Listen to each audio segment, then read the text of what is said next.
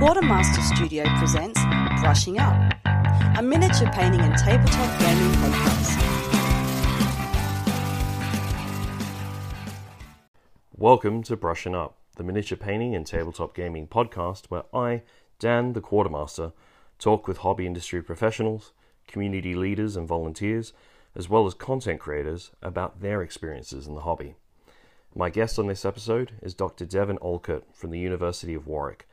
I caught up with her to have a chat about the serious tabletop game design and development course on offer to students enrolled at the university, and the work that her and her colleague Chris Evans do to help shape the tabletop games designers of tomorrow. And joining me remotely is Dr. Devon from the University of Warwick, and she's here to talk to us about the uh, serious tabletop game design and development course. Devon, welcome to the show. Thank you for having me. It's great to be here. Uh, fantastic to have you. Now, before we have a chat about the uh, the tabletop game design and development course, let's get to know a bit more about you as uh, a hobbyist in this great hobby of ours. Uh, so, my first question uh, in the obligatory hobby questions is, how did you get involved in the hobby? Uh, so mine was quite a strange one actually because I was a video gamer to start with, and okay. I went to one of the shows. I think it was EGX or Comic Con. I can't remember which of them that right. uh, I used to frequent. And somebody there pulled me over and said, "Would you like to play a board game?" Mm-hmm. And unfortunately, I was on my way to a meeting at the time, so I didn't have time. But I said, "Give me the quick kind of mini tour and show me yeah. what so I can learn a bit more." And uh, after that, they asked me whether I'd like to work as a board game demonstrator. okay. the the uh, quick tour obviously gave a quick impression, um, and and I did actually pick that up and um, started and really really enjoyed all of the board games that I was learning to be able to demonstrate them and actually it became my main um, friendship group was the group of people that i met through that and through the oh, hobby and it awesome. became a big part of uh, my hobby um, bunch basically alongside the video games that i initially started with. Yeah. And I, I take it it's just gone from strength to strength and you and your friends are still in touch and playing games and uh, experiencing? Absolutely. I was playing d&d just yesterday. Oh okay Oh, good. Good to hear that that's still all going. Um, so I take it from from that you you see yourself more as a gamer than say a miniature painter and builder. Uh, yes, I'd say so. I've done mini painting once and thoroughly enjoyed it, but I just don't have the time to put aside um, to really invest into starting up mini painting as a more standard hobby of mine. Although I enjoy uh, it ah. on the occasions I've been able to to dabble. Yeah, hopefully, uh, maybe that's something you could look into in the future. But um, my follow up question there, as a gamer, is: Is there a favorite game that you have, or is there a new game that you've recently tried that's really piqued your interest?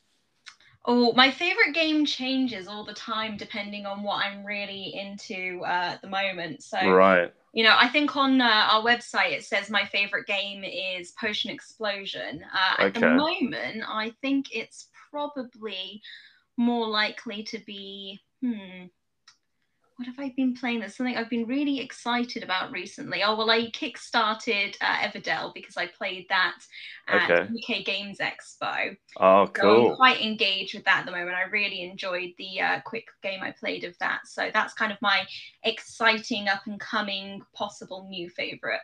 Oh, brilliant. I'll have to check that out. Um, uh, what's what's involved in that particular game? So Everdell, um, the first thing that you'll notice about it is it's just a beautiful game. Essentially, you've got all these woodland critters, and mm. you're setting up various uh, creatures that live in the uh, woodland cities and also buildings, and you're trying to gain resources, to be able to purchase those, and then come up with the most victory points. Oh wow! So it's sort of like a like a micromanagement sort of game yeah, you've got limited resources that you can use, and then you move through the seasons of the year, at which point you gain new resources across the seasons, depending on what season you're in. It's a very interesting take on the genre. Oh, cool. I'll have to look into it. So, finally, for our obligatory hobby questions, what advice would you give to someone who's interested in getting involved in the hobby? I guess just get stuck in. If you know nothing, none of your friends are board game players, then absolutely going to something like UK Games Expo is great to introduce you to things. There'll be loads of games that you can demo and you can try. People can show you how to play them. Mm. And then mm. there's the free play tables if you want to meet people and join in, as well as the demos. So something like that is a great way.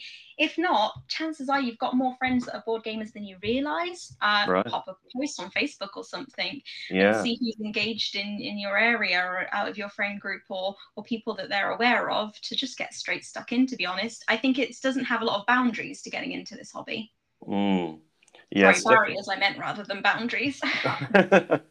no, I got what you were saying. It's it's one of those things that, uh, particularly for board games, I'm sure a lot of us have grown up with. Uh, maybe the sort of tried and true ones, but uh, to sort of branch out into the more niche and uh, alternate game scene can be a little bit daunting for some people. So, um, no, I appreciate your uh, your advice there. It's really good. No problem. Happy to um, give some advice to bring people into the fold. Yeah, uh, I guess that's part of, of what you do um, with the Serious Tabletop Game Design and Development course, which I guess we should really start talking about um, that you you run there up at um, Warwick University. So I guess the best place to start would be at the beginning. Um, how long has the, the course been operating, and and what kind of kick started it? Because it seems like a bit of a a left field course to really offer it at a, a university. Yeah, it's certainly quite unique amongst courses that are available both at our university and others. Uh, mm. So essentially, it's coming into the third year now. We've run it successfully twice, mm-hmm. um, and we're moving into year three. And it's something that my colleague Chris first yep. kind of thought up. Uh, he's very much a board gamer as well. And yep. I'd worked with him in some other areas, and he knew that I had experience with the board game industry and that I was a board gamer myself. So he approached me um, as having more experience, uh, perhaps on the teaching side. Right. Um, and being a teaching fellow in order yeah. to start developing this as a module. Uh, which yeah. we did so and and it's something that we really wanted to be able to bring our passion to the module but also our knowledge from are varied backgrounds, not just in board gaming, but I have my PhD in psychology, so I was yep. able to bring the psychology into it. He is head of technology advanced, uh, sorry, technology enhanced learning, so he right. was able to bring some of his perspective from that into it as well. So it really was a nice way for us to be able to bring our various expertises and expertises of other people in our department and elsewhere into it, so that we can create this kind of full experience. Yeah, sort of a like a marriage of that sort of design and as you mentioned the psychology behind uh, gaming. Yeah of which there's quite a lot. Um, i mean it's a very interdisciplinary type of subject anyway not just psychology but there's a bunch of other subjects that really feed into this. So the more that you can bring to the table in that respect the better. Yeah definitely. And i guess that leads on to what what exactly does this course cover so it's a 10 week course, so we can't cover absolutely everything that you'll possibly come to in game design ever, but we tr- do try to cover um, everything kind of from start to finish. Yeah. So that's beginning with understanding the process of game design, different elements of a game for the people who come onto the course who aren't really board gamers, who haven't mm. done much of it before. Yeah. You know, we we introduce them to games and different types and what's available out there. We get them to deconstruct existing games to see what works, what doesn't, what elements do we like. We get them to review games. Mm-hmm. We look at things like uh, narrative and storytelling. We look at players' motivations and competencies, player identity, as well yeah. as the typical things like mechanics and then right. uh, the technology potentially.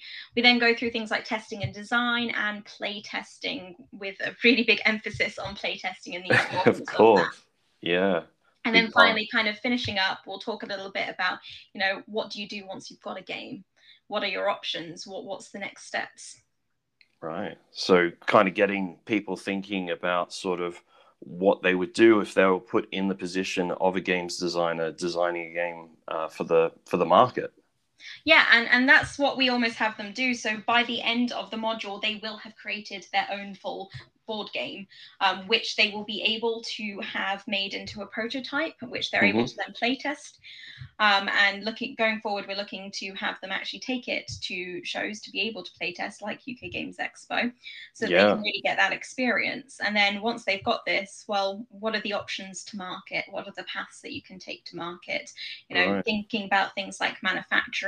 Yeah. Uh, a little bit of marketing, which is going to be expanded on in the um, at the moment this is an undergraduate degree level module we yep. as of this year will now have a master's level version of the wow. module which will expand more on the manufacturing and the marketing uh, and things like that as well oh that sounds very interesting and and uh, obviously as you mentioned it with a 10 week course you can only go into so much depth and i guess with the the masters uh, you'll be able to really kind of sink your teeth into that aspect of it, as you mentioned, the marketing and, and distribution and, and manufacture side of things. Yes, and we're in a fortunate position where we have now met with a variety of individuals and companies who are really engaged with what we're trying to do to help mm-hmm. people to come into the games industry, um, yeah. who are going to be able to come on board as guest speakers and talk to us about their expertises as well.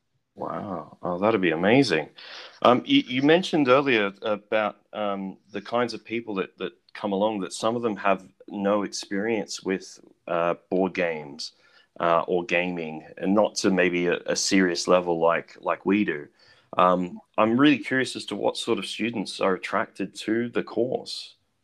So at, at, the moment, as I said, we've got the undergraduate level course, and that mm. is open um, as an interdisciplinary course. So people from all sorts of different departments across yeah. the university can mm. apply to take part in it. Uh, okay. We get a lot of people from maths, for example, from computer sciences. We also right. get people from media studies and the humanities. So we get really quite a broad um, group of students that do come yeah. along and join in, which is wonderful, uh, both mm-hmm. for us and for the students, because they they get all these different perspectives. It's like a melting pot. Everybody brings their own strengths to the course. Yeah, I, I guess yeah, with all those different perspectives, then you you kind of get different sort of uh, results in those games that get designed at the end of the course. Is is that? Yes. Something? So what we actually have them do is design their serious game because let's not forget the serious part. We want these mm-hmm. games to actually teach something, can be educational. So we get yeah. them to design their serious game based on teaching something from their home department. So if they do come from physics, for example, mm. they will have their game teach something from physics. They get to choose who their target audience is. It might be undergraduate degree level students like themselves, it might be younger students who they want to engage with physics at a younger age. Uh, but basically, they will come up with something that helps to teach or engage with their subject matter. So we end up with a really diverse set of games at the end of the course. Yeah. Uh, sounds uh, amazing to, to sort of see that kind of process come to fruition and then have all these different, as you said, the disciplines represented in the, the games that the students produce. Um, you, you mentioned that you in the three years that you've run the course, there's now obviously expansion into the masters. But I'm curious to know how the course itself has changed um, uh, over the past two years and moving forward uh, into its third. What's what um, what what has worked and and you've kept, and what have you kind of it, uh, maybe changed up to sort of get uh, people thinking more about you know the science and mechanics behind the games and and has there been an influence from the actual gaming industry when it comes to uh, the course content well the timing of the course was very interesting because we'd run it for one year when the pandemic happened and oh, right. that meant that we had to change quite drastically for the second year mm. because the first time round we thought best to learn by applying and especially with people who aren't particularly familiar with games so we got them to play games in class and we mm-hmm. got them to do various exercises based on the gameplay that they did um, they mm-hmm. might play a game, for example, and then rate the game on accessibility on the eight different types of accessibility, for example. Right. And we couldn't just put a game in front of them and get them to play it when everybody was online. So we had to change our approach uh, based on the new circumstances of teaching the module online rather than face to face. And it will change Mm. again next year because we'll probably have a blended approach where we have some online and some face to face. So actually, it's changed in content. Uh, well, in approach, I would say more accurately, each Right. year so far. Although obviously each time we will make sure that we teach the same main content so they get the same basic understanding regardless of the way that information is presented to them. So I think the main changes have been in terms of how we've approached being able to put across the learning. Um, in terms of the board game industry impacts on that, I think probably the main thing is in terms of the tech that during the pandemic, a lot of games were becoming more played digitally. Um, some of them, you know, very much work the same online as they do on a physical board. Some of them have to change because the same rules just don't work. You've got the difference between playing solo and playing in a group versus playing AI. And so we did bring in more kind of about looking at if you can digitize your game. So, whereas the first year we looked at maybe the technology from the side of supporting a game, Mm. such as, say, Werewolf with your app that helps you um, so that everybody can be involved and one per- person doesn't have to be the narrator. Right. You know, this year it was more about, um, well, if you design your game, think forwards. If you then Yeah. have to digitize your game or you want to digitize your game in the future, is your design going to be appropriate to do that? Or will you have to change rules? So Right. it's really more about inclusive uh, gaming in that respect and being able to make it so that you can expand on it through be it expansions, be it digitization versions, be it that you start online and you're able to then expand into physical, um, as some Mm. games have done. Yes. I think that's been the main changes. Yeah, I, I, I mean the the industry itself. I mean, you only have to jump onto like the Google Play or the um, uh, Apple Store to see that there's now you know the apps designed for tablets and and mobile devices. Where like a classic example, one of my favorite games being Carcassonne. Yeah. You know, now you can get that uh, on your iPad and you know play it on the go. So obviously, the, there is that move towards digitization. Definitely. And you know, Carcassonne online was already available before the pandemic happened. Yes, But it it became was. much more popular, um, Mm. I'd expect, during the pandemic because more people were having to play online if they wanted to be able to play because they couldn't just pop around their friend's house and, and have a game the same way. So I think that it's definitely I would have expected, and I don't have the figures, but I would have No. expected that digital industry has probably boomed over the pandemic in comparison to the physical. Yeah, um, definitely, and I, I think obviously that's that's something that's happening across the board in a lot of industries. So uh, the Yeah. fact that you're preparing the students to kind of think that way, uh, obviously, um, is opening up a whole new realm for uh, design and, and, and development. Potentially, and, and certainly for some students, they might prefer to go the digital route from the first Mm. instance. I mean, we Yeah. looked at, you know, you can use your Tabletopia or um, Tabletop Simulator for your Mm. prototyping, and actually you can reach a better, more accessible, expanded, larger audience through Mm, prototyping that way than you can necessarily prototyping through physical, where you're restricted by who is local to you or who you can get to. So Yeah. it's it's great for playtesting as well as having actual gaming um, when the game is fully released. Yeah, oh, definitely.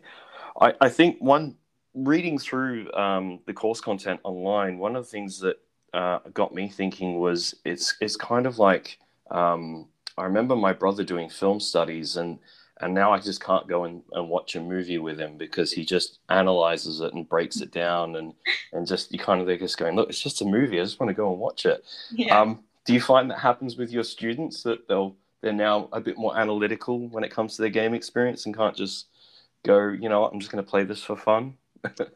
Well, there hasn't been fed back to us so Okay. far, but I definitely think there has been an increase in what games they uh, were interested in compared Mm. to before. Because you know we'd get them to play games that they po- possibly wouldn't have looked twice at, Mm, um, that they wouldn't have bothered trying, and because they tried them as part of the exercises we were doing, they actually found a new favorite.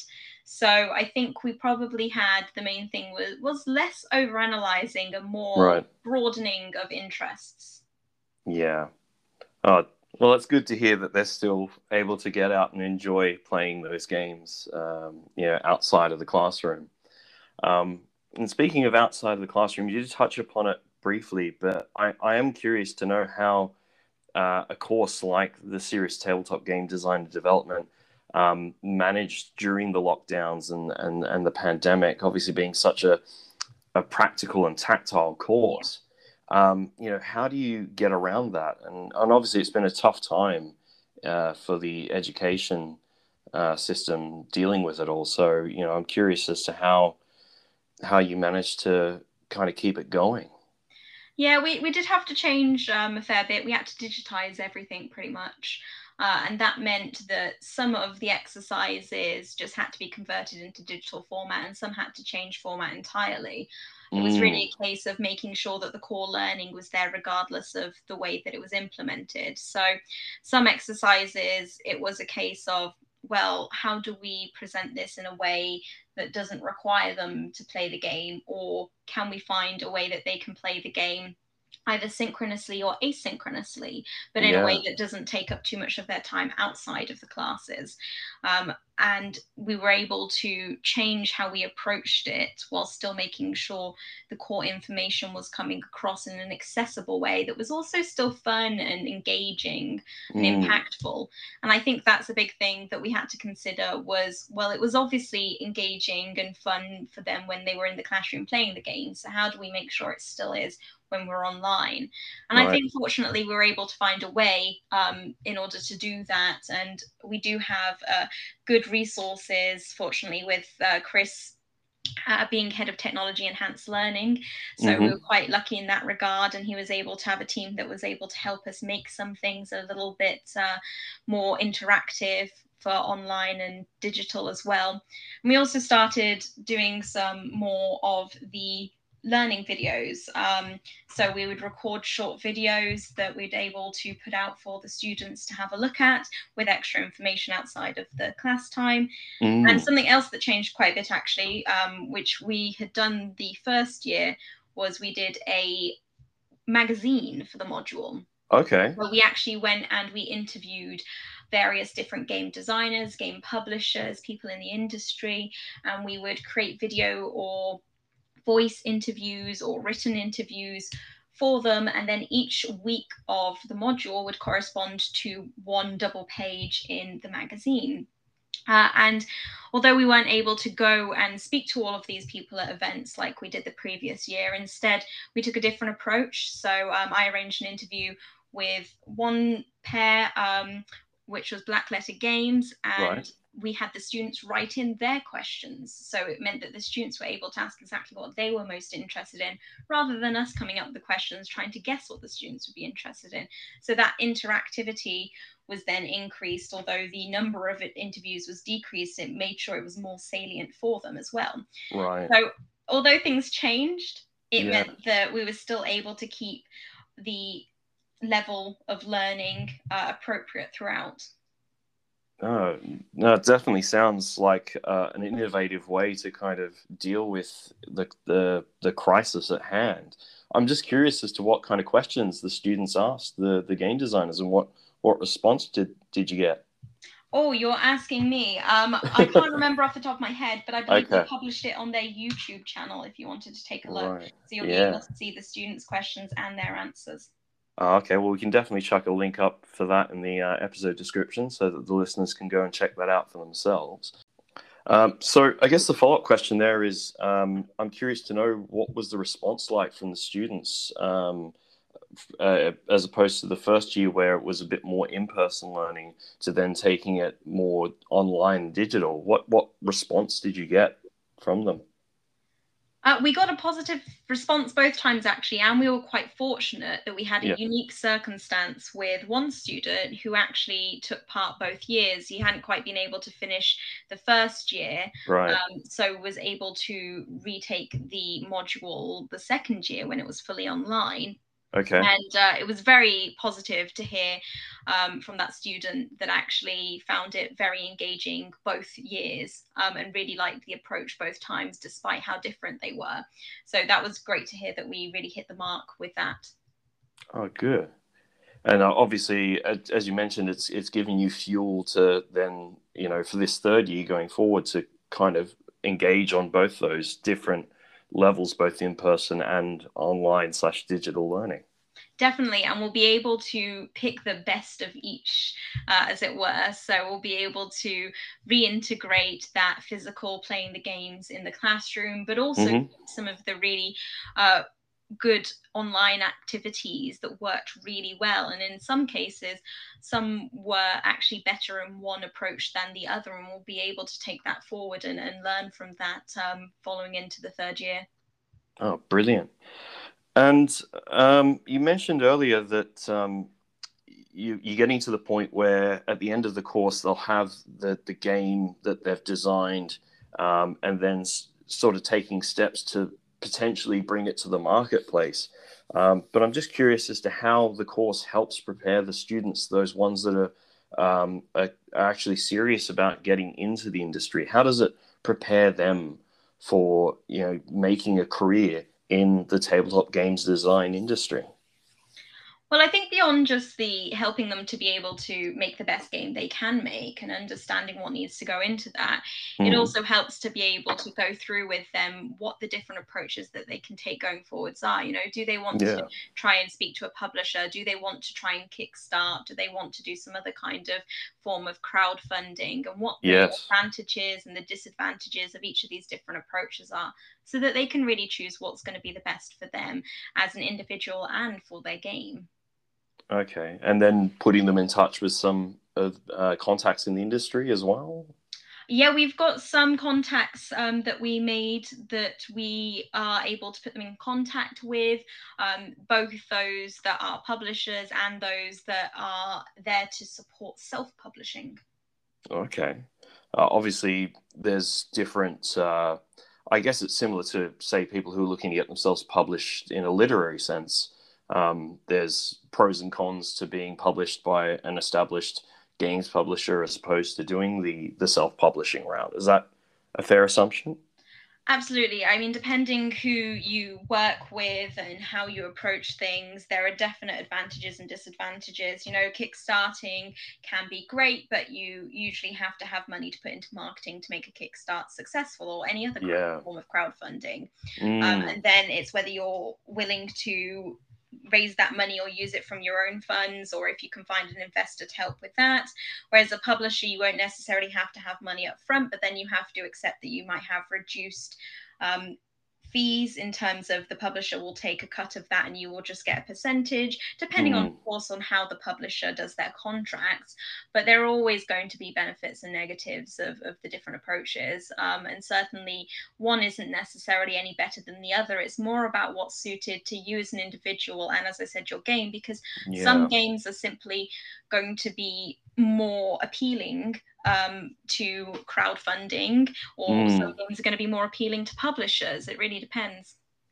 Yeah, I guess it's it's a while it is a niche marketplace, it is one that's it is quite crowded, and you really do need to make your mark in it, don't you?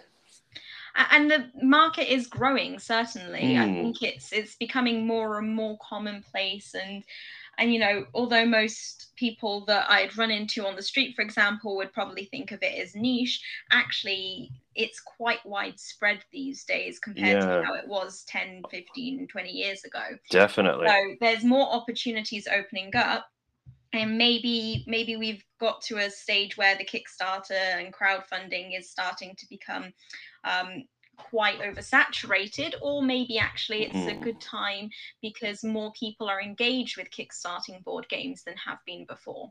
Yeah. So it's um, definitely an interesting point of time that we're at in terms of the board game industry. Yeah, and you're right there on the forefront of it. You know, sort of shaping the next generation of uh, of game designers, which is it must be very exciting.